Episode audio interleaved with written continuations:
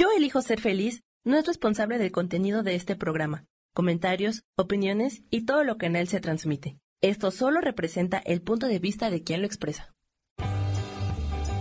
Yo elijo ser feliz presenta.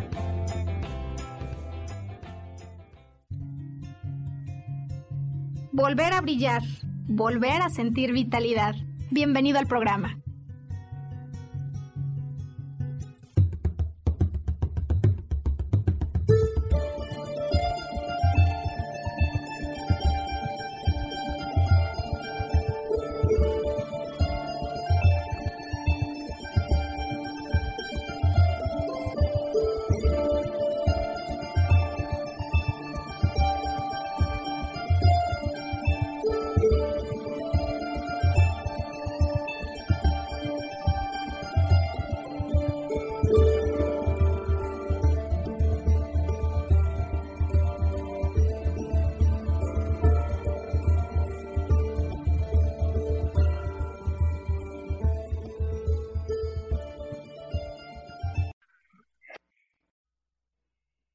Preocupaciones y estrés son cosas que parecen temas de todos los días. ¿De qué manera? Hay preocupaciones y tipos de estrés que nos enferman. Pues es el tema del podcast de esta semana. Mi nombre es Maru Méndez y esto se llama Volver a Brillar. Quiero darte la bienvenida al programa que hemos pensado para producir esta semana con el objetivo, por un lado, de dar una introducción a todas las personas que por algún motivo particular están enfrentando intenso estrés o preocupación en relación a un padecimiento. Eh, alguna enfermedad, algún diagnóstico o incluso algún pronóstico que se haya dado para ellos, un ser querido, eh, así como para aquellos que nos han acompañado durante lo que llamaremos hoy la primera fase de volver a brillar en términos de estrés, preocupaciones y enfermedad. Nos hemos apoyado en la perspectiva de la biodecodificación como una propuesta que nos ayuda a entender la parte complementaria que muchas veces se puede volver la piedra angular en relación al estrés y a la preocupación que está detrás de una enfermedad. Pero sobre todo una piedra muy importante, porque si la podemos comprender, entonces podemos hacer lo que está en nuestras manos, lo que está en nuestro control, para regresar el cuerpo a un estado, la mente, a un estado de estabilidad desde el cual muchas cosas se pueden reversar. Como ya lo dejan claro quienes se dedican a esto y nosotros que hemos ya empezado el servicio de biodecodificación con varios casos de personas de los que hoy vamos a estar hablando, como un tributo y como un agradecimiento por lo que ha sido en nuestra iniciación en esto que queremos poner hoy a tu disposición.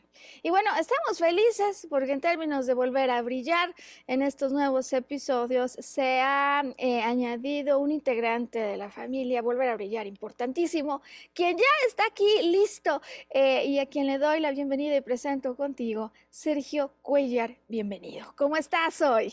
Muy bien, muy entusiasmado porque hoy tocas un tema muy, muy importante que es, ahora sí, de aplicación general, nos pasa absolutamente a todos. Un saludo a ti y un saludo a todo tu auditorio y pues estamos muy listos para empezar. Oye, Sergio, pues ¿quién no se preocupa, no? ¿Quién no se estresa? Eh, Sabes, es que los que tenemos mascotas sabemos que incluso nuestras mascotas pasan por estrés. Eh, ahora a raíz de la pandemia, cuando llegaron los, los miembros de la familia a casa, qué descontrol, ¿no? Para todos, incluyendo las mascotas. Eh, al punto, sabes, que me parece que incluso utilizamos de manera intercambiable estos dos términos. Eh, y me gustaría hoy iniciar, cuando vamos a hablar de la preocupación y del estrés que conducen a la enfermedad o que pueden permitir el regreso a la estabilidad, eh, comenzar puntualizando esta pequeña y sutil diferencia, si es que la hubiera, ¿no?, en relación a preocupación y estrés. Preocupación, Sergio, eh, si tú buscas, ¿no?, si te adentras y si verificas, ¿no?, lo que dicen los expertos, como un tema que se vincula a la mente, al pensamiento repetitivo que se da cuando yo estoy viviendo algo en un conflicto negativo, ¿no?, una amenaza que viene y entonces mi mente empieza como a ciclarse y a dar vueltas para resolverlo. preocupación como asuntos de orden de la psique. Y por el otro lado, el estrés, que en la mayoría de los casos se refiere a temas de orden fisiológico, ¿no? Es como este acompañamiento que el cuerpo hace y manifiesta cuando hay algo que a la mente la agita. Eh, y por eso digo que me parece que la línea divisoria entre la preocupación y el estrés es muy delgada, ¿no? Eh, desde luego a veces algo nos preocupa a instantes y ya está, pero cuando empezamos a cargar una preocupación de manera constante, continua y elevada, pues naturalmente el cuerpo entra a ayudar para solucionar el problema que, si de verdad nos amenaza, podría hasta poner en riesgo nuestra sobrevivencia. Esto es lo que da lugar entonces al inicio de la propuesta de biodecodificación, donde se entenderá una enfermedad, Sergio, no como una maldición, fíjate, sino como más bien una respuesta adaptativa que entrega el organismo, comandado por el cerebro como el gran programador, cuando se detecta que hay una amenaza o un peligro que ha rebasado mis capacidades de solución. De manera sencilla, esto así. Así que, ¿qué vamos a hacer hoy? Eh, y Sergio está listo ya para dar arranque a eso que nos encanta en el podcast, que tiene que ver con metáforas, con historias. Pues vamos a platicar primero un poco, ¿no, Sergio? De alguna metáfora, alguna película, ya nos dirá él, una novela, un personaje histórico, no sé qué traiga hoy, que nos pueda ayudar a ilustrar. Es mucho más fácil vernos a nosotros cuando nos reconocemos en el espejo de otro, eh, cómo a veces nos preocupamos y al seguirnos preocupando vamos creando como una bola de nieve generada por preocupación. Sergio nos trae un ejemplo, primero vamos a hablar de eso. Eh, también hoy vamos a platicar, Sergio, de las cosas de las que más se preocupa en general la gente y de las que más se estresa. Decimos en nuestra apreciación, la verdad es que casi siempre estás bien en juntas. Pero si uno investiga, hay razones por las que nos preocupamos que aparentemente son distintas a aquellas por las que nos estresamos. Bueno, yo quiero poner hoy todas sobre la mesa. ¿Y sabes por qué, Sergio? Porque en la segunda parte del podcast me gustaría explicar cuál es la razón por la que estas preocupaciones generan ese nivel de exaltación, eh, pues este exabrupto, pues, que empieza a continuar y a prolongarse. ¿Por qué eso nos puede enfermar? ¿Qué cosas son las que están en riesgo? Y vamos a utilizar hoy la pirámide de Maslow. De las necesidades de Maslow, eh, voy a hacer una pequeña comparativa con los cinco niveles de Maslow. Eh, Tony Robbins habla de seis niveles y la biodecodificación habla de siete niveles. Bueno, más allá de esto, ¿cuáles son esas necesidades que están en peligro, que están involucradas eh, y por lo cual cuando tenemos un estrés o una preocupación que nos genera tal nivel, eh, digamos, eh, pues eh, de, de, de ansiedad, ¿no? De alguna manera, ¿por qué cuando eso pasa el cuerpo tiene que entrar en acción? Básicamente es lo que vamos a hacer. Y ya para la última parte, Sergio, me gustaría, decía, como un tributo, como un agradecimiento a las personas que han estado participando en nuestra propia experiencia y investigación de lo que significa esto. Quiero hablar de diferentes enfermedades y padecimientos que he visto de primera mano, que he visto de primera mano y de las preocupaciones que a lo largo de la pirámide, sea de cinco, de seis o de siete necesidades, están allí vinculadas como ejemplos, con lo cual cerramos esta primera parte y damos la segunda parte, ¿no? El arranque o la patada, pues, a la segunda parte de biodecodificación, de lo que a partir de el siguiente podcast vamos a estar hablando. Así que, Sergio, vamos al ejemplo que has preparado para hoy. Todos tuyos los micrófonos. Bueno, pues el día de hoy vamos a platicar de una película, una película que no es este, tan antigua, tiene un lanzamiento reciente y creo que pues todos oímos hablar de ella, ¿no? Eh, me refiero al Cisne Negro, protagonizada por Natalie Portman. El Cisne Negro nos plantea la historia de Nina en el entorno del ballet de Nueva York, en tiempo real, tiempo contemporáneo, y pues es un thriller psicológico, porque ella es una bailarina ya adelantada, es una bailarina con un gran talento sí. para ballet clásico, que vive con su madre, que también es otra, otra, otra, otra bailarina retirada, eh, y pues tiene un conflicto, ¿no? Un conflicto pues familiar, de roces familiares, pero bueno, ahí la lleva, ¿no? Cuando ella es elegida para interpretar eh, eh, a la reina de los cisnes, eh, sufre un shock muy, muy grande, ¿no? Porque pues al parecer ella es una persona normal, pero... Eh, El papel este, básicamente reside en interpretar al cisne negro y también al cisne blanco. El cisne negro representa la astucia, la sensualidad, este, el lado oscuro de la personalidad de la gente.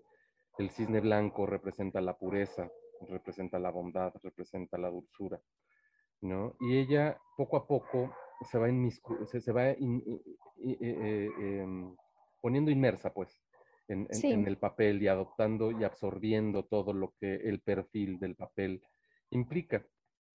Dentro de su psique hay una preocupación muy grande que le va generando pues este, realmente conflicto, ¿no? Que es no dar el ancho. Sobre mm. todo cuando el director decide que no, que el cisne negro va a ser representado por otra bailarina con la cual ella siente rivalidad. Sí. ¿No? En este caso, pues es por Mila Kunis, otra gran actriz este, contemporánea. Y bueno, eh, Natalie o, o, o, o el papel de Natalie eh, va enfrentando una serie de preocupaciones, una serie de estrés por, por no poder competir adecuadamente con la otra bailarina, hasta el punto de que empieza a enfermarse de la piel, empieza a enfermarse de, de, de muchas cuestiones, ¿no? Hmm.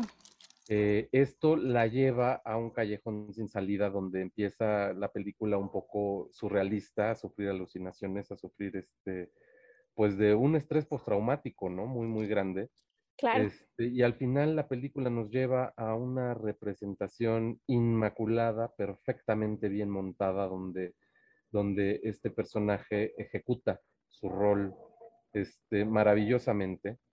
Eh, El, la trama de esta obra, eh, bueno, representa que al final este, la reina de los cisnes se suicida, se avienta. ¡Oh, Dios! Pero la película nos lleva a un final muy, muy, muy cruento, ¿no? El papel de Natalie Portman no finge suicidarse, sino efectivamente se mata en el escenario. ¿Qué? Entonces, este, esto nos relata muy, muy bien, este, yo creo que de una ¡Híjole! Pincelada, aunque es muy crudo, a dónde pueden llevarnos nuestras emociones cuando se apoderan de nosotros, ¿no? Wow, ahora sí que me dejaste muda, pues. Sí, creo que es una película muy cruda, creo que es una película que tiene una gran moraleja, así son los thrillers psicológicos, este, pero nos deja el pensamiento de hasta dónde las emociones pueden apoderarse de nosotros cuando son negativas, ¿no? Qué importante comienzo, Sergio, el que nos pones de frente, ¿sabes? Eh, ¿Cuántos no hemos experimentado angustia? Desde luego estrés, ya fisiológicamente hablando, ¿no? Como hoy lo hemos definido. Cuando sufrimos eh, una promoción, Sergio, como parece que aquí está ocurriendo, ¿no? Eh, por el miedo a sentir que uno no da el ancho. Cuando encima... vienen ejecuciones espectaculares como la que, pues, de alguna manera plasma esta producción cinematográfica y, sin embargo, pues uno ni sabe qué había atrás, ¿no? Pero que parece que no es lo suficiente el haber conseguido éxito en esto para seguir adelante. Híjole, qué ejemplo te conseguiste, sinceramente me impresionas. Eh, gracias por, por traernos esta agitación de salida hoy en el podcast. Eh, fíjate que, pum, ¿no? Es como que ¡ah! Nadie lo estaba esperando y viene Sergio con este ejemplo que es espectacular, pero me parece que nos ayuda siempre, Sergio, a poner la primera piedra a partir de la cual luego desarrollamos un contenido para después regresar. Eh, y puede parecer un poco exagerado, ¿no? No, no, ¿cómo crees que uno se puede morir de estrés? No es para tanto, no lo vemos así. Sin embargo, la secuencia de la que hoy vamos a platicar sí nos puede explicar cómo, Sergio, una preocupación sobre otra preocupación, encima de otra preocupación, pueden empezar a generar complicaciones en el organismo. ¿Y por qué no empezamos, Sergio? Vamos a, a hablar entonces, hay muchas cosas de las que hoy queremos platicar. ¿Por qué no empezamos, te parece, por las razones por las que la gente se estresa y las razones por las que la gente en el mundo se preocupa. Porque a lo mejor, hombre, sí lo tenemos identificado por alguna experiencia que tuvimos, pero a lo mejor hay ciertas cosas que no nos damos cuenta o creemos que somos los únicos en el planeta que vivimos preocupados o estresados por eso.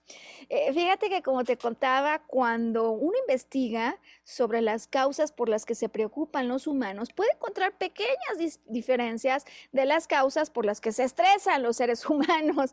Así que yo prefiero hoy presentarlas todas, y me pareció interesante además ir encontrando en los ejemplos que se mencionan, ¿no?, desde luego reflejados los casos de personas con las que he estado trabajando en este primer ciclo, eh, y que uno diría, ¿cómo puede ser que una cosa así lleve a algo tan, tan pues, eh, crudo? Eh, ahora lo vamos a platicar, pero sobre todo, ¿cómo puede ser? Más bien nuestra, nuestra propuesta es que algo que empieza así, yo lo retome, yo lo retome, para volver inmediatamente a esa estabilidad que los que hemos atravesado un problema de estos de salud sabemos que se apodera de ti desde el minuto uno, ¿no?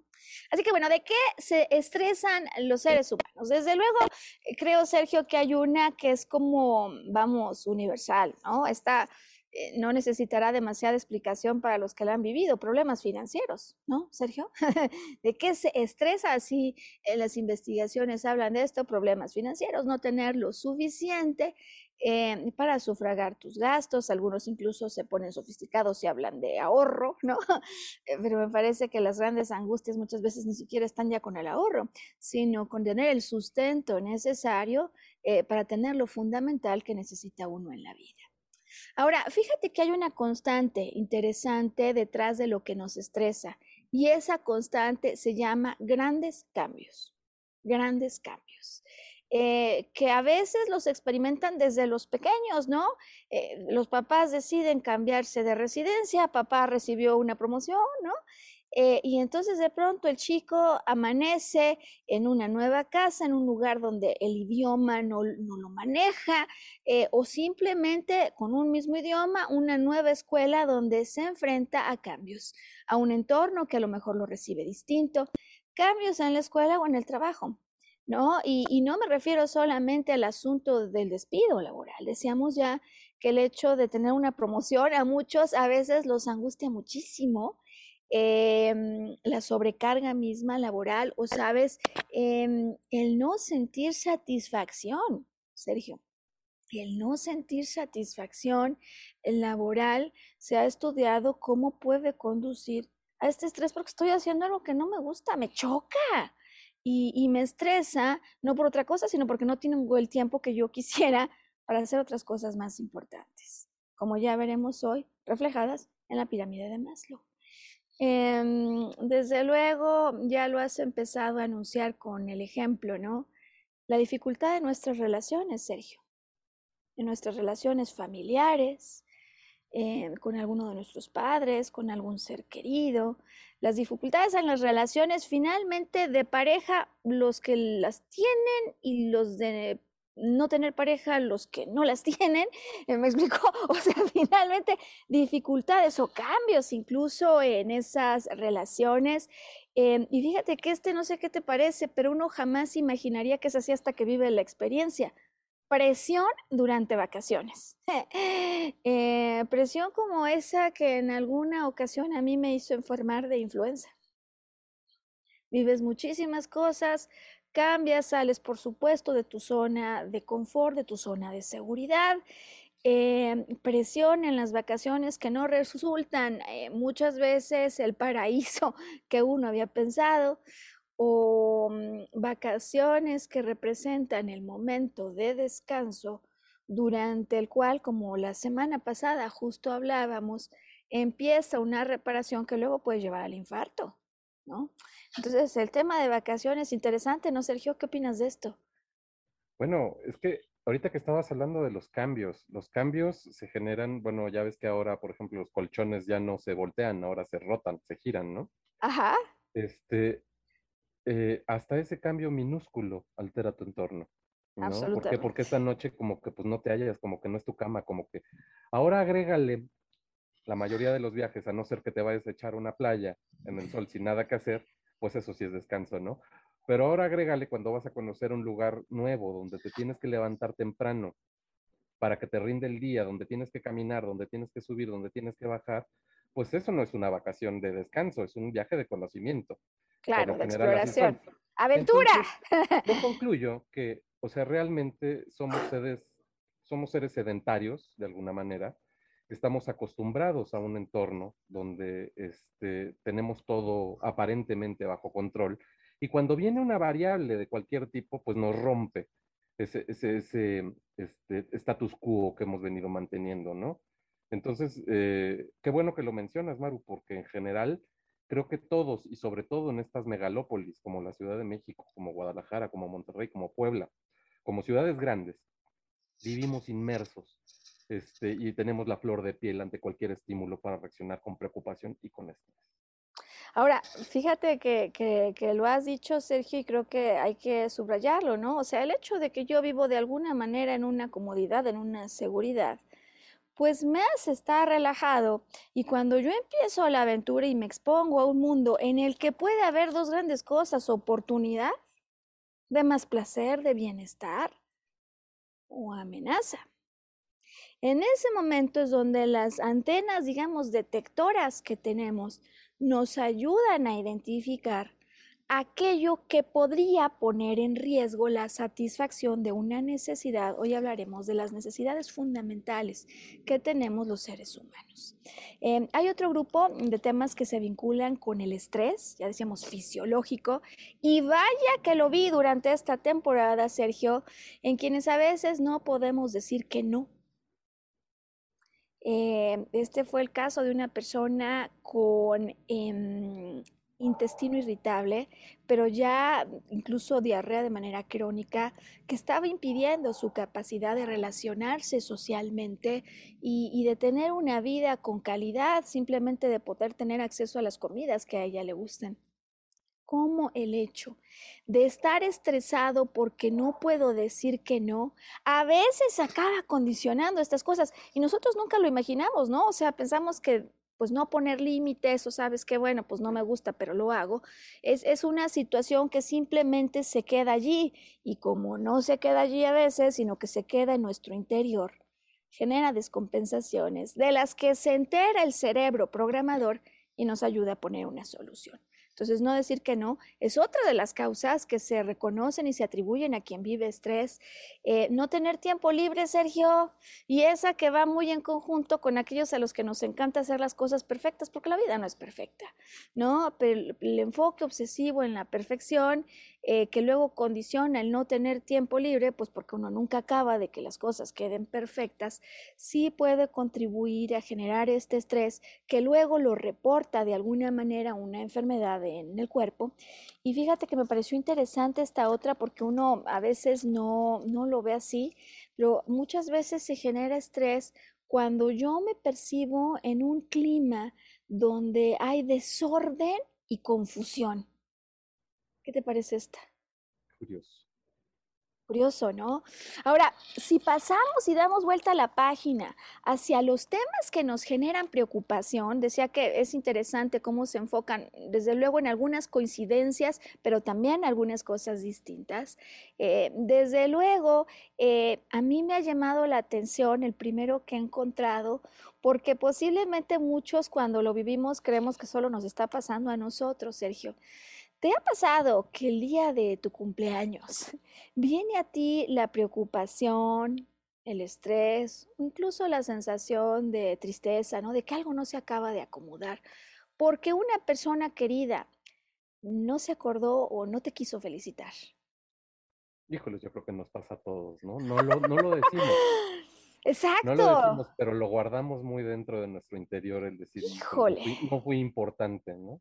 No fui importante y, y sabes que además de que no fui importante, único, especial para esta persona, eh, también a veces calibramos lo que nos regalan o lo que no nos regalan, ¿no? Eh, como si tuviera que haber reciprocidad en las relaciones que establecemos con los humanos. Eh, y en efecto decimos, no, no importa, al fin que ni ni me importa.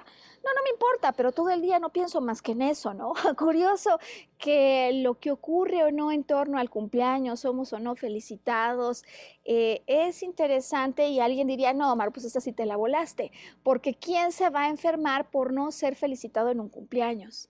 ¿Sabes tú, Sergio, que durante esta primera etapa, durante esta primera faceta de volver a brillar y biodescodificación, eh, vino un caso, se presentó el caso de una mujer que empezó una fuerte fractura con una sobrina a la que consideraba como hija a partir del día de su cumpleaños cuando no la felicitó?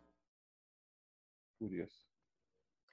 Y sabes, todavía no solo curioso, sino que luego se tornó grave. Se tornó grave en el sentido que eh, este gran estrés provocó un gran rompimiento o una separación muy intensa con alguien que consideraba como su hija, que quienes nos han acompañado en esta serie saben que cuando yo no puedo como madre, madre literal o metafórica, eh, alcanzar a proteger a un hijo y lo vivo con un shock brutal, con una sensación de no poderlo resolver, además en soledad, esto puede condicionar enfermedades, como el caso de esta mujer, que ese fue el punto de partida emocional para una disrupción en su vivencia interior tal, Sergio, que llevó a un cáncer de mama ductal. Ductal, hoy platicaremos de lo que nos conecta con nosotros, ¿no? Entonces, lo que parece simple luego puede no tornarlo así, ¿no? No tornarse así.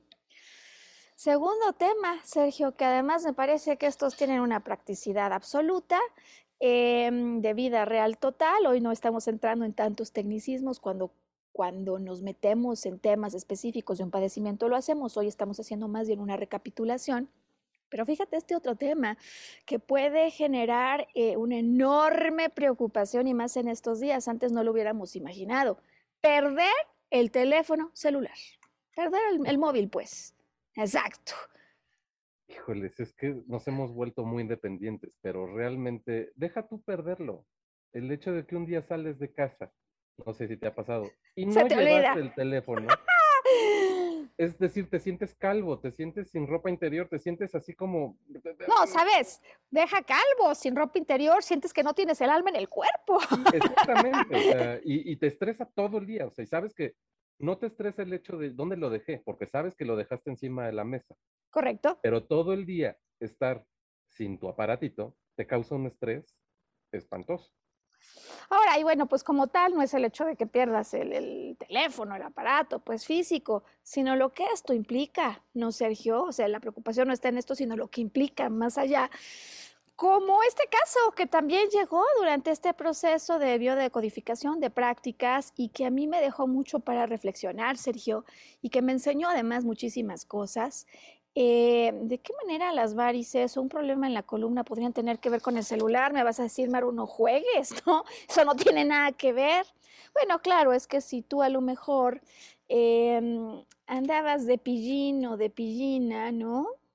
Con eh, un amiguito, una amiguita que no es tu esposa, Sergio, o tu esposo, y alguien se encuentra con estos mensajes afectuosos de alguien que no es parte de la familia, eh, pues te puedes imaginar lo que eso puede empezar a provocar. Eh, como el solo estrés, no solo de alguien se dio cuenta, sino el estrés o la preocupación, o incluso la culpa o el arrepentimiento de yo no puedo regresar al hogar con esto que ha pasado. Yo no puedo regresar al hogar con esto que ha pasado, que justo el programa de la semana pasada hablábamos de cómo tiene que ver una, digamos, con una metáfora que el cuerpo conoce muy bien a través de la circulación de la sangre que va por las venas de regreso al corazón. Varices, entonces. Y es interesante, yo te digo que con ese caso aprendí como en muchas ocasiones padecimientos que parecen estar absolutamente desconectados. De repente alguien que estaba perfectamente bien en salud, un día tiene varices, al día siguiente tiene un problema en la columna, o me pasó con otra persona en otros temas, ¿no? Que tenía perfecta salud y de pronto un día empieza con el problema de un grano que se vuelve un tumor, que resulta que es cáncer en la piel, aquí en la frente, y que simultáneamente también presenta un problema que tiene que ver con el agrandamiento, la famosa hiperplasia prostática. ¿Por qué? ¿Cómo es que la piel y la próstata al mismo tiempo? ¿Qué tiene que ver la varice con la columna? Eh, pues bueno, durante esta primera fase, ¿no?, que hemos hecho de abordaje de problemas emocionales o vivencias internas que de alguna manera condicionan, producen el estrés que el cuerpo reconoce. ¡Oh! Sergio, muchas veces, ¿eh? Provocan en automático el bioshock, que yo ni pienso. O sea, mi, mi cerebro está programado para venir en defensa y en mi sobrevivencia. Si se llega a presentar una situación para la que yo ya estoy programado porque lo viví en el pasado, porque en el pasado hubo algo que tuvo fatales consecuencias, inmediatamente mi cerebro actúa. Esto no es una oportunidad, esto es una amenaza, y provoca entonces una compensación a través de la enfermedad. De tal manera entonces que estos temas que digo yo que podrían parecer triviales, luego se pueden empezar a complicar y ser la antesala a una enfermedad. Fíjate que es interesante, Sergio, cuando reviso, ¿no?, las razones de lo que les preocupa a los humanos, esta otra que uno dice, no, pues esta sí, la verdad que puede ser trivial. La lluvia. A las mujeres, Sergio, que nos gusta peinarnos y arreglarnos, a veces, por supuesto que nos preocupa la lluvia o el exceso de sol, o el exceso de sol. Eh, desde luego lo que ocurre con la lluvia, con el sol, es que uno asume que se trata de una preocupación de orden menor, que a lo mejor pues la tienes un día, un instante, pero que sinceramente luego se soluciona. Es decir, que no empieza a condicionar una presencia constante, continua y elevada como esas que el cerebro prefiere eh, participar para resolver, porque si no, algo le puede dejar a uno muy mal eh, parado, pues, ¿no? Pero bueno, está dentro de la lista de las preocupaciones, de las razones por las que se preocupan los seres humanos, Sergio. Ahora, aquí con esta suelto algunas cosas que alguien me decía, pues a lo mejor no, no conviven con mi idea de lo que es verdaderamente preocuparse, para adentrarme en otros temas que en definitiva sí pueden dar lugar a preocupaciones mayores. Eh, ¿Qué me dices de esta, Sergio? La preocupación de lo que piensen y digan de mí los otros. Algo a lo que todos estamos expuestos. Eh, y por más que muchas veces uno dice, no, no me importa, que digan lo que quieran de mí. Bueno, no me importa, pero estoy muchas veces inserto en una estructura social o en una estructura jerárquica donde si yo quiero permanecer en esa empresa, por ejemplo, Sergio, pues más vale que mi superior o mis superiores tengan una buena opinión de mí. ¿Me explico? O sea, yo entiendo. No, no, no. Perfecto. Y es, es tan sencillo como que tu niño interior, a tu niño interior sí le importa. Y ese niño vive en todos nosotros. A ver, qué bueno que lo dices. Al niño interior le importa, vive dentro de nosotros. Y por cierto, las necesidades de pertenencia y de afiliación son parte de las necesidades fundamentales de un ser humano. Es decir, no nacimos diseñados para subir a un cerro, a una montaña y vivir allí una vida de, una vida de ermitaño. No, somos seres de naturaleza auténticamente social.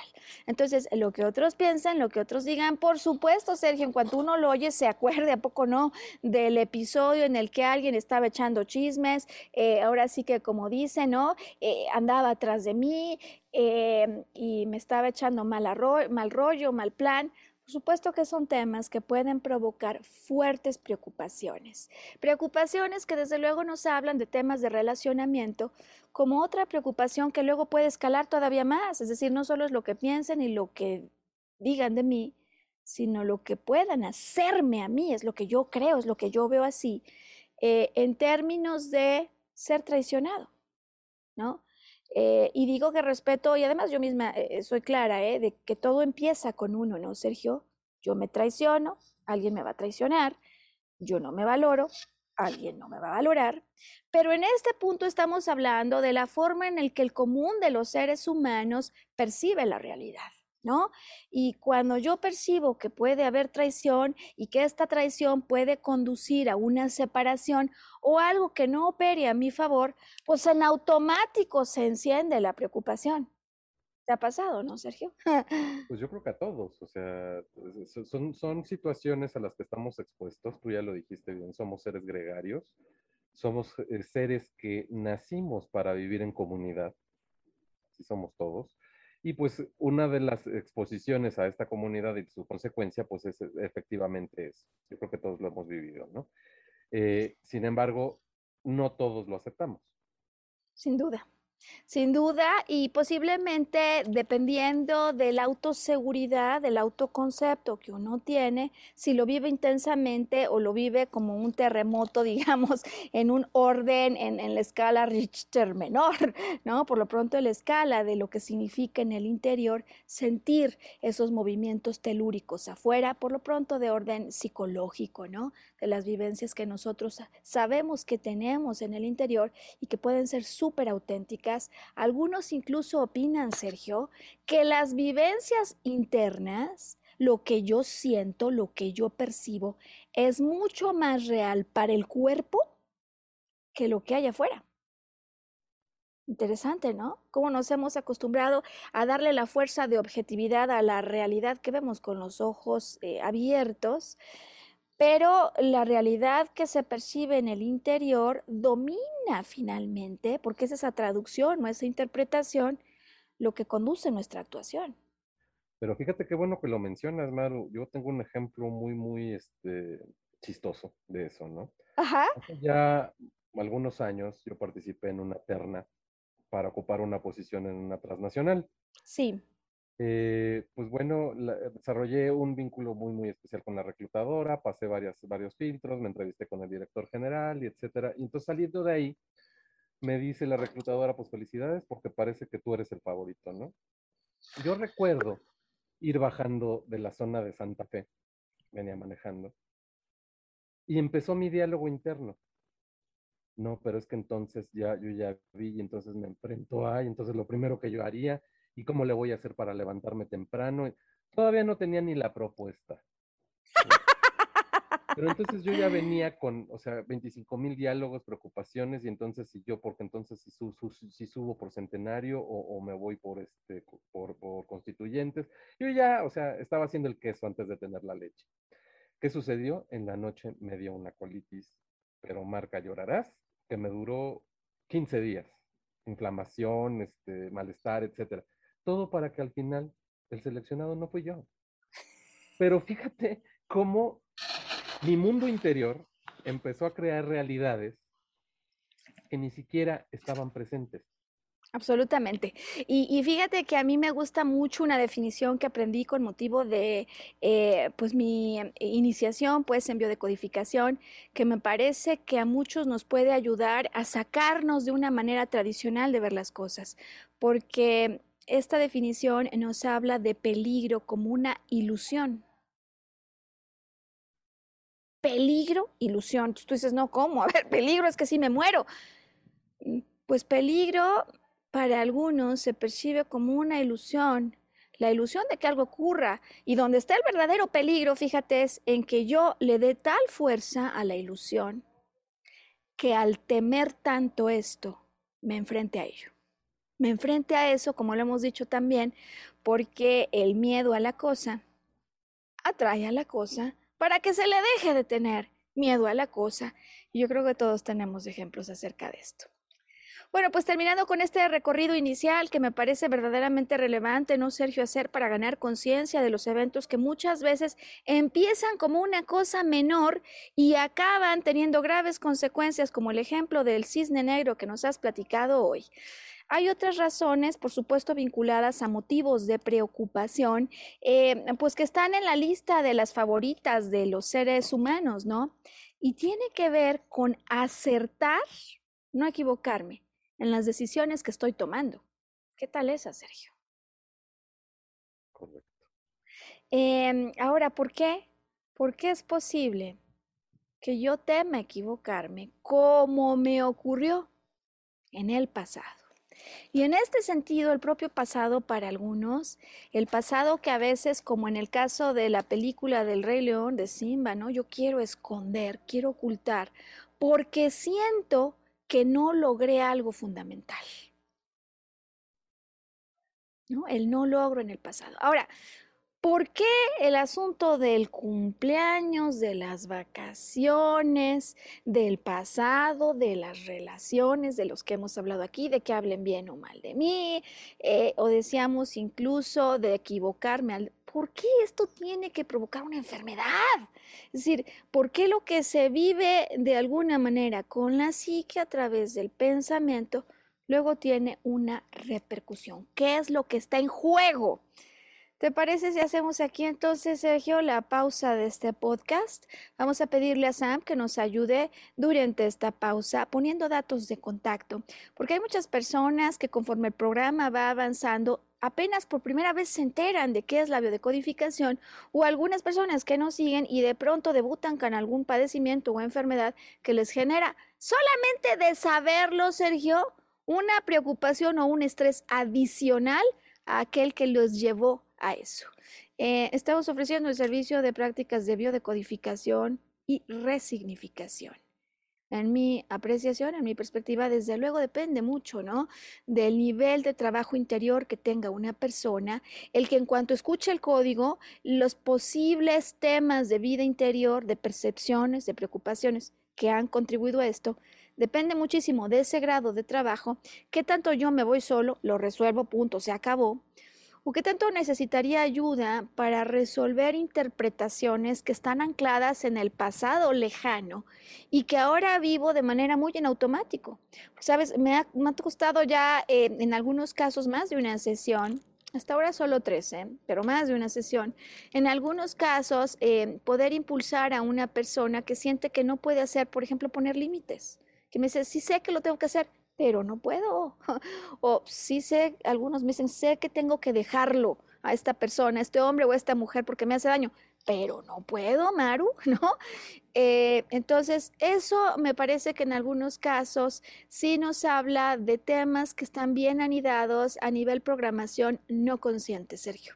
Esa es la razón por la que en las prácticas de biodecodificación estamos ofreciendo el servicio complementario de la decodificación y para aquellas personas que, que sienten requerirlo de resignificación. Sam va a poner los datos de contacto, donde desde luego estamos a tus órdenes para poder ayudarte en estos temas. Vamos a la pausa, Sergio, y regresamos, ¿te parece? Inmediatamente. Bueno, pues ¿de qué nos preocupamos? ¿De qué nos estresamos? Que nos puede llevar a enfermarnos. Es el tema con el que hoy estamos haciendo una síntesis, una recapitulación de lo que ha sido esta primera fase en Volver a Brillar acerca de biodecodificación y también una manera, por un lado, de rendir tributo a quienes han venido a ayudarnos a entender en qué consiste verdaderamente esa vida interior que conduce a un padecimiento y cómo podemos tomar control a través de nuestras emociones, a través de una vida con menor preocupación, reducida en estrés, para que podamos regresar a la estabilidad donde muchas de estas cosas hay quienes las están revirtiendo. Eh, y en otro sentido también digo que es una recapitulación, una forma de rendir tributo, pero también, Sergio, me parece de hacer una iniciación, ¿no? Porque tenemos muchas personas que diariamente conectan con estos temas, alguien que no lo había escuchado y que quiere entender en qué consiste biodecodificación y cómo esto podría ayudarles a ellos o a un ser querido, a un ser cercano. Bueno, pues vamos con la razón por la que el estrés y la preocupación, Sergio, generan una respuesta que decimos que de acuerdo con la perspectiva de biodecodificación no es una maldición, no es mala pata, no, sino todo lo contrario, un mecanismo adaptativo que propone el cerebro, que convoca algún órgano del cuerpo, que de acuerdo a lo que se está viviendo interiormente, tiene mayores probabilidades, de acuerdo con su funcionamiento, de podernos ayudar a resolver el conflicto que estamos viviendo. Bueno, ¿por qué nos enfermamos? ¿Qué es lo que ocurre? Ocurre, Sergio, ya dependiendo del modelo, eh, que hay un número de necesidades esenciales en el ser humano, ¿no? En el caso de la pirámide de Maslow, que todos recordarán, eh, tenemos cinco niveles de necesidades, ¿no es cierto, Sergio? Así es. este, vienen desde las más básicas hasta las más profundas que tienes este, implementadas en tu alma, ¿no? Exactamente, las que llaman espirituales o trascendentales. Es decir, arrancamos número uno con las necesidades básicas, como cuáles... Respirar. Las fisiológicas, completamente. Absolutamente. Eh, comer, ¿no? Alimentarnos. Incluso, ¿sabes? Reproducirnos, Sergio. Claro. Incluso dentro de las necesidades básicas fisiológicas. Subimos a un siguiente nivel de seguridad. De seguridad en lo económico, por supuesto. Seguridad en lo familiar. Y, pues, también, desde luego, seguridad en lo laboral. Claro, aquí es donde empiezan ya algunos matices, porque... ¿Qué es seguridad económica, Sergio? Pues dependerá de las expectativas que tenga cada cual, ¿estás de acuerdo? ¿No? Correcto, pero también es tu territorio. Ah, absolutamente. Es decir, seguridad de que yo tengo un espacio donde puedo acampar, una zona en la que me puedo restablecer y que desde luego es una zona en la que me alejo del peligro para restablecerme. Entonces, segundo nivel, seguridad, y qué bien que lo dices, esas de territorio.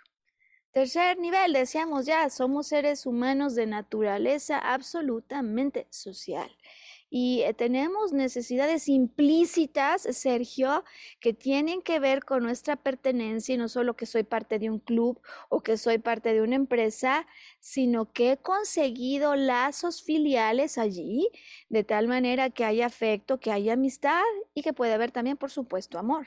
Necesidades de afiliación que están en un tercer nivel y que nadie puede de alguna manera negar, ¿no?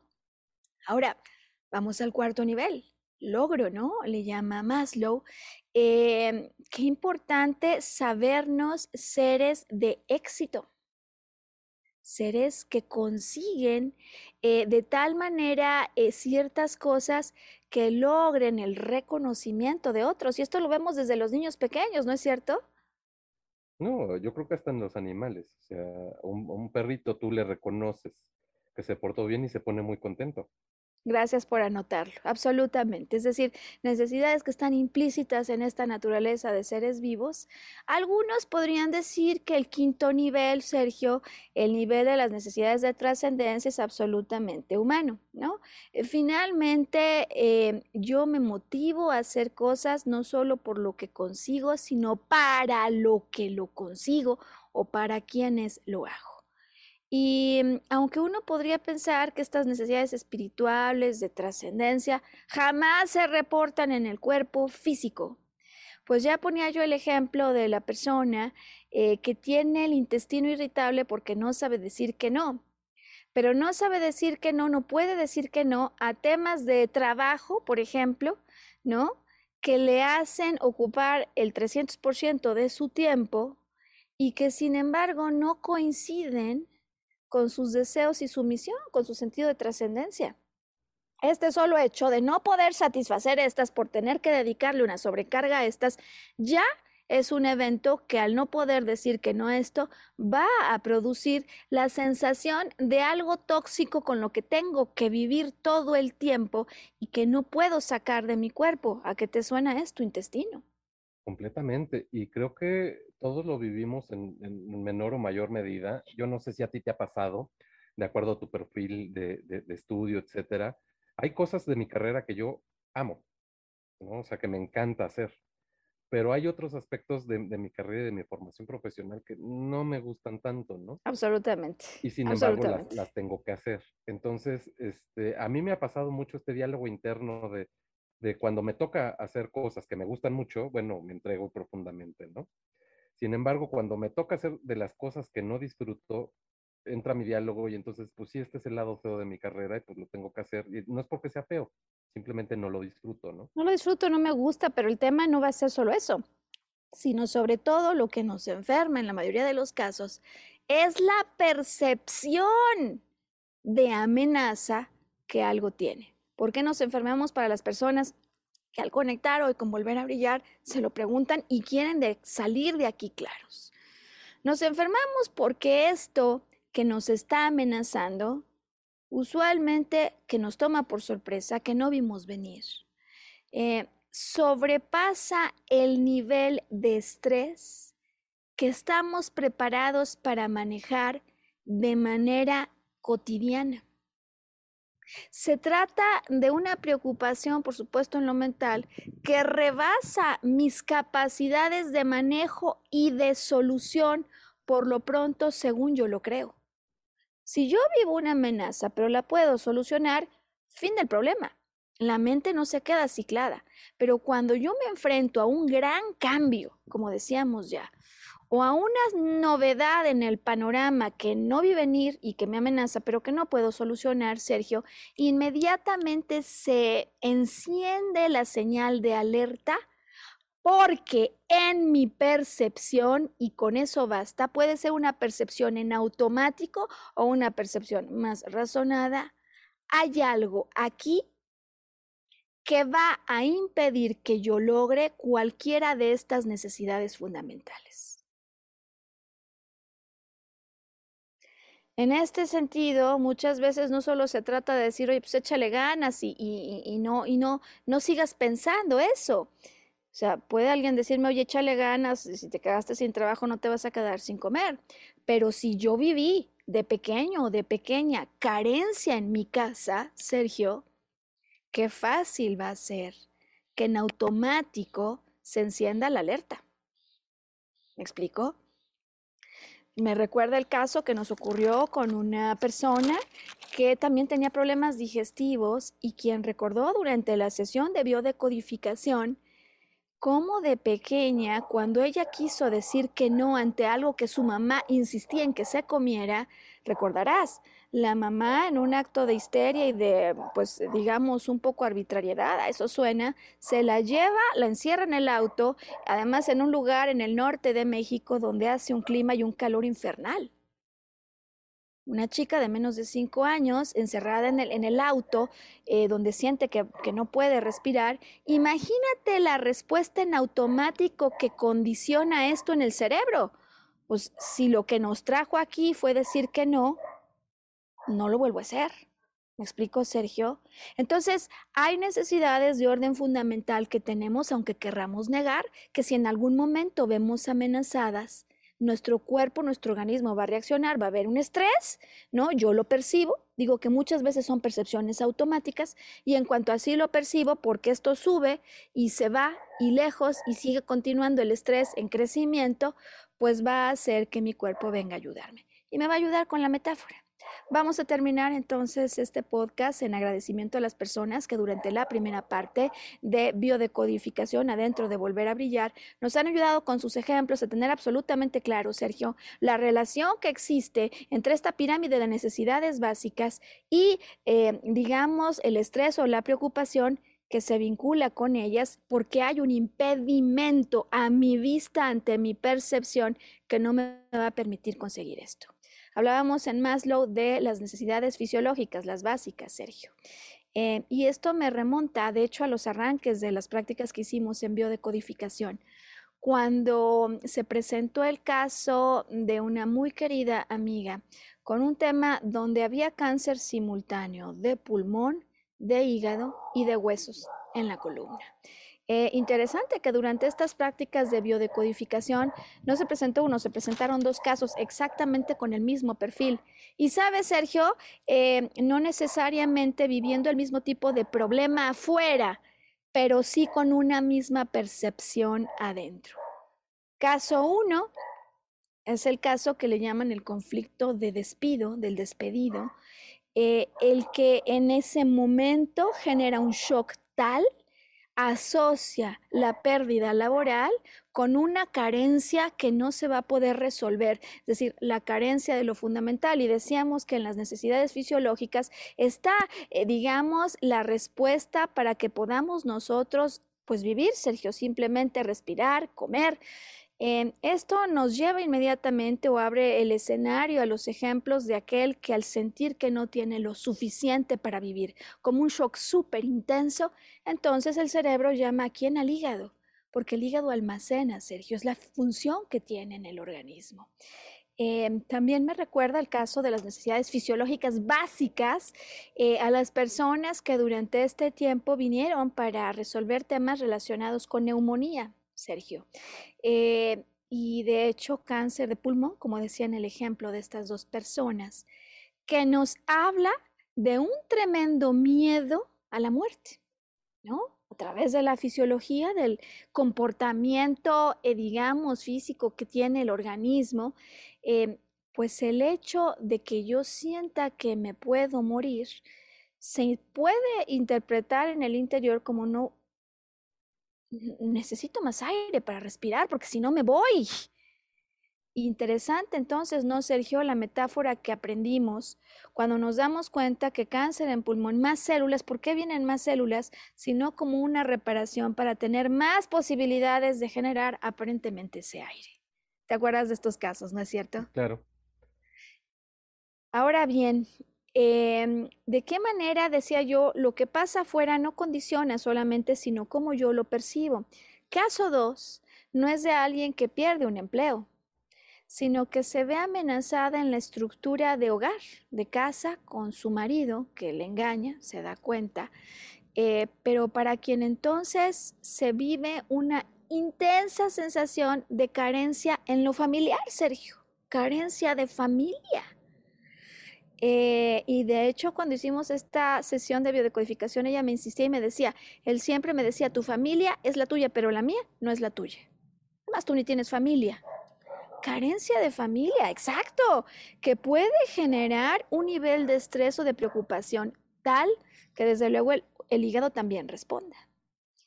Eh, ahora, si nos movemos de las preocupaciones básicas de necesidades fisiológicas al segundo nivel de la pirámide, Sergio, allí tenemos necesidades de estabilidad y seguridad, decías tú, de territorio. Te acordarás los casos eh, de niños incluso en los que la propia llegada de un hermanito pone en riesgo la seguridad que hay sobre el territorio, lo que de alguna manera se reporta a través de infecciones urinarias, ¿no? O el caso de la persona que vino con nosotros a contarnos de su tema en relación a desorden en el territorio laboral, el socio no paga impuestos un año, ella no lo sabe y cuando se entera están en un problemón. Desorden que en su caso, en este propio territorio, se reporta como incontinencia urinaria. Ibas a decir algo, me parece. No, la, la enuresis, o sea, realmente este, ah. el niño que moja la cama de noche. Exactamente. ¿Sí? Porque no, no, no hay una protección, un, un, un reflejo de, de, este, de, de protección hacia su entorno, ¿no? Una reacción del papá o de la mamá. Absolutamente. Eh, entonces vamos subiendo y te vas dando cuenta entonces cómo por supuesto conecta, ¿no es cierto, Sergio? Estos miedos, estas preocupaciones, este estrés con necesidades básicas que están pintadas en la pirámide de Maslow y que de alguna manera yo siento que lo que hay afuera, yo pienso, yo percibo, lo amenaza. Fíjate que en la pirámide de necesidades de Maslow, las que él presenta, hay una pequeña variante eh, con Tony Robbins, eh, perdón, Maslow cinco, Tony Robbins seis. Tony Robbins habla de la necesidad de variedad, Sergio. Interesante, es decir, hay personas que necesitan una dosis de estabilidad pasada a la cual lo que quieren es exponerse a la diversidad de la vida. Este problema no lo hemos estudiado aún, lo estudiaremos seguro en esta segunda fase que vamos a iniciar, psoriasis, ¿no? Eh, de alguna manera el contacto que tengo no es el que quiero y el que quiero no lo tengo. Personas amantes de la variedad, que uno pensaría que esto es una cuestión más de valores, pero sabes que hay necesidades de variedad que algunas personas para ellas son lo fundamental. Hay quienes las resuelven a través de viajes, de movimientos de casa, de cambios en las asignaciones laborales, ¿no? Y hay quienes deciden resolverlo a través de diferentes intercambios con parejas. Entonces, necesidades de variedad que también hay que considerar porque si se amenazan, luego se reportan a través de las enfermedades. Seguimos subiendo, ¿te parece, Sergio, en la pirámide? Y hablamos de las necesidades de pertenencia, de conexión. Para todos los que estamos inscritos en el club de la rinitis alérgica, Sergio, eh, hemos estudiado cómo las alergias son conflictos de separación. Yo me percibo separado del exterior, sea que esta separación ocurra físicamente o que ocurra en el sentido metafórico, cuando vivo con alguien en casa, pero llevo dos meses que no me hablo con esa persona, ¿no? Eh, problemas en relación también, muchos de ellos cuando se viven en el seno familiar, donde aparecen las vías respiratorias involucradas, ¿no? Recordarás lo que aprendimos en el caso de las gripes y lo que aprendimos de las personas que muchas veces desarrollan eh, COVID, cuando antes hubo un enojo tal en el entorno familiar en relación a algo que además yo no pude externar. ¿Te acuerdas de esto? Sí, no, completamente, y completamente hace sentido, ¿no? Yo creo que a toda la audiencia le está cayendo el veinte de muchas cosas. ¿Cómo vamos recapitulando? Y es tan clara y es tan sorprendente la inteligencia que tiene el cuerpo. Ahora bien, en estas necesidades de pertenencia, pues también están otros ejemplos que luego pueden eh, convertirse en, en casos mucho más graves. Me recuerdo el hombre eh, que no se sentía amado, ¿no? Y que tuvo una fractura en la rótula. Hablaremos también de huesos en la siguiente fase, rótula, ¿no? Eh, dentro de las razones de biodecodificación que pueden estar vinculadas con un problema de rótula, de hueso en este sentido, Sergio, está el haber experimentado fuertes problemas con la figura paterna durante la adolescencia. Apenas se lo digo a esta persona y me dice, no, por supuesto. Eso no te lo había contado nunca. Y entonces aparecen todos los secretos familiares que nunca escuchaste o esos que crees que, que no tienen nada que ver con una vivencia que a veces me he dado cuenta, eso que vivimos luego condiciona respuestas en otros ámbitos que no parecen estar relacionadas. O sea, ¿por qué el problema con la autoridad de papá, quien nunca me reconoció o me dio mi lugar, me valoró? Luego yo puedo empezar a relacionar, por ejemplo, en eh, mis intercambios con mujeres, Sergio. Porque hay de base un conflicto que mi alma quería que yo viniera a resolver. Es decir, la propia valía personal, ¿no? No como algo que recibo porque hago algo, sino por lo que soy, por lo que yo mismo merezco. Y como lo primero que me entrego. Y esto me hace entonces brincar al siguiente nivel en la pirámide, necesidades de logro, necesidades de éxito. Eh, lo que me recuerda, Sergio, entonces, este otro caso que hacemos como anticipo también para la segunda parte de, de esta serie, que tendremos en relación a dientes y muelas. El caso de la persona que había enfrentado una situación familiar, la hija se fractura, ¿no? Se cae, se fractura. Uno diría, pues es el problema del hijo. ¿De qué manera el problema del hijo luego se reporta en las muelas del padre, ¿no? Eh, sino porque este episodio le lleva al padre a pensar que no ha conseguido el éxito que necesitaba conseguir como autoridad en casa, como padre de familia. Se siente, eh, digamos, defraudado él mismo eh, y sin haber conseguido el nivel de resultados, de logros finalmente, que lo hubiera querido. En ese nivel, en el nivel de logro, de valía, sin duda, Sergio, se va a ubicar el aparato óseo, los huesos, son la estructura que hacen una perfecta metáfora de lo que me sostiene adentro con lo que me sostiene afuera. Y hablaba yo del ejemplo de estas personas que fueron dos casos simultáneos, de hecho sigo trabajando eh, con ellas dos, eh, donde hay un cáncer de hueso que me está hablando de algo que se derrumba. Muchas veces ponemos estas expectativas de que lo que nos sostiene afuera es el trabajo, y vaya que en cierta medida lo va haciendo, ¿no, Sergio? Vivimos convencidos de eso. Entonces, no solo es para la persona, caso uno, que pierde el trabajo, que siente que se ha derrumbado la estructura que le sostenía, como de la mujer que al ser engañada por el marido percibe que se ha caído la estructura externa que le retroalimentaba, valía a ella misma. ¿Cómo ves esto? Pues completamente asombroso, es una respuesta como sincronizada de, de, del cuerpo con la mente, ¿no? Todo el tiempo, en todo momento, y, y sabes, uno piensa que en este podcast no nos vamos a llevar tanto, y creo que es uno de los que más tiempo nos va a, o nos ha tomado, porque la verdad es que ejemplos los hay todos, pero lo que me parecía hoy fundamental poder explicar a través de todas estas ilustraciones, de todo este recorrido que hemos hecho y que verdaderamente apreciamos, la enorme posibilidad, Sergio, que hay de identificar primero que en efecto típicamente tú tienes un padecimiento, tú tienes una enfermedad. Pregúntate qué hubo la semana pasada, los días previos, los meses anteriores, porque allí va a haber una respuesta de vivencia interna que siempre entonces recupera el cuerpo. Cuando en conclusión nos enfermamos porque percibimos amenazas que ponen en juego el que podamos satisfacer necesidades esenciales. Hablamos de las cinco de Maslow, decíamos que Tony Robbins le mete el adicional de necesidades de variedad, pero también él habla de la necesidad que tenemos, Sergio, de sentirnos únicos, importantes para otros. Y con el ejemplo del cumpleaños con el que empezamos, me parece que eso está claro. Ahora bien, si se trata de biodecodificación, eh, biodecodificación entonces lo que ya las personas que se están eh, adentrando con nosotros en estos temas reconocerán es que biodecodificación habla de conflicto.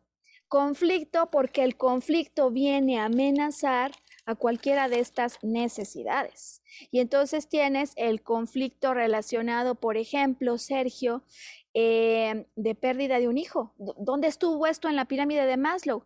Bueno, es que de alguna manera el conflicto de pérdida de hijo lo que está poniendo en riesgo es esa necesidad que tuve yo o que en su momento de reproducción para que continúe adelante la especie. ¿Me explico, Sergio? Eh, o, por ejemplo, las necesidades de territorio, así les llama, que ya explicabas tú, ¿no? En el caso de los niños pequeños con enuresis. Eh, entonces, hay conflictos que ubica biodecodificación. Lo que quiero explicar para finalizar, están todos ellos vinculados con la pirámide de necesidades. Si le pones cinco, seis o siete, de cualquier manera, se trata de temas esenciales en la vida de cualquier ser humano. En el caso de biodecodificación se dice necesidad de alimentarnos, de reproducirnos, de comunicarnos, de tener un territorio, de tener una identidad, de tener valía y de tener pertenencia a algún núcleo social o de alguna manera algún, eh, digamos, grupo de personas, porque no somos, decimos, seres individuales, sino sociales. Y terminamos con esto, Sergio, este súper recorrido que he tratado de hacer tan rápido como he podido, pero la verdad es que hemos recibido amplísimos casos y que me parece que puede ser bien interesante para una persona que todavía no se adentra, a, digamos, en esta materia, porque vamos a seguir, Sergio, la serie continúa eh, y como ya escuchaste ahora, entonces vamos a tener temas de huesos, de columna vertebral, temas de dientes. En esta siguiente parte se vendrá la psoriasis, la artritis, la artrosis, esos temas de los que todavía no hemos hablado y que para muchas personas son de atención central. ¿Qué te parece si vamos terminando como empezamos, con el cisne negro, Sergio? Porque este recorrido me parece que pone claro cómo a veces, sin haberlo así pensado, nosotros mismos podemos estar conduciéndonos a un escenario final que nunca hubiéramos anhelado. ¿Cómo lo ves, Sergio? Pues creo que de alguna manera todo el mundo tratamos tanto estrés como preocupaciones, ¿no? Este, y pues ahora sí que el conocimiento no nos exime del pecado, ¿no? Si ya eres sí. consciente sí. De, de, de a lo que te puede conducir este tipo de situaciones, bueno, tenemos las herramientas en las manos y contigo muchísimo más, Maru, porque nos estás abriendo el ojo. Estoy seguro que muchas personas este, ahora que nos están escuchando y que han seguido este recorrido a través de la pirámide de Maslow se están haciendo muchas preguntas, ¿no? Porque resulta de lo más lógico. Y ¿sabes qué? Me parece además de lo más comprensible, ¿no? Porque muchas veces cuando nos enfermamos nos empezamos a reprochar. Empezamos a permitir que surja culpa, si no hubiera hecho, si no hubiera dicho, pero como se me ocurre. Y se nos olvida, Sergio, no tenemos tan claro a veces que hay necesidades esenciales que están implícitas en todos los seres vivos y además en los seres humanos. poder honrar nuestra naturaleza humana, podernos abrazar y comprender y sobre todo hacernos a un lado de la perspectiva que nos conduce a más y más estrés, porque a veces no solo es que crea que tengo este problema, que me confirman en el diagnóstico, sino que además me dan un pronóstico. Me parece que en muchas ocasiones llama a escenas de peligro que, como la que nos contaste hoy cuando bajabas de Santa Fe, eh, crean ilusiones de cosas que no existen afuera, ni siquiera, pero que para el cuerpo son bien reales. Perfecto. Y por supuesto que en nuestras manos está tomar entonces esta información para ganar nuestras propias conclusiones, ¿no es cierto, Sergio? Tener nuestra propia opinión, experimentar e ir comprendiendo por qué la salud muchas veces comienza y termina en lo emocional. Pues gracias a todos por seguirnos acompañando y estamos listos para lanzar la segunda etapa en biodecodificaciones, con lo cual los esperamos a partir de la próxima semana, Sergio, para una nueva temporada en Volver a Brillar y Biodecodificación. Gracias, Sergio, estamos felices de tu acompañamiento y por supuesto vienes con nosotros a la segunda temporada, ¿no es cierto? Por supuesto que sí, aquí nos vemos. Excelente, pues que todos quieran volver a brillar y volver a acompañarnos en una semana más. Hasta entonces. Hasta la próxima.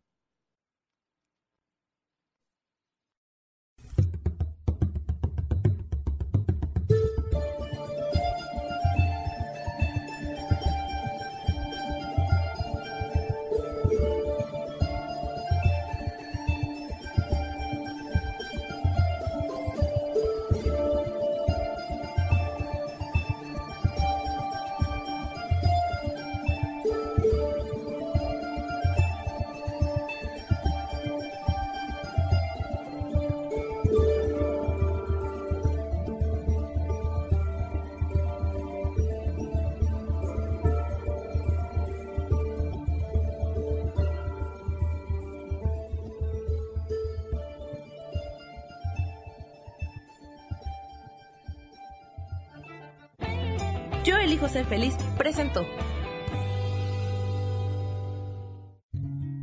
Volver a brillar. Recuperar la sensación de tu poder personal. Nos vemos en la siguiente transmisión de este programa. Esta fue una producción de Yo elijo ser feliz. Derechos reservados.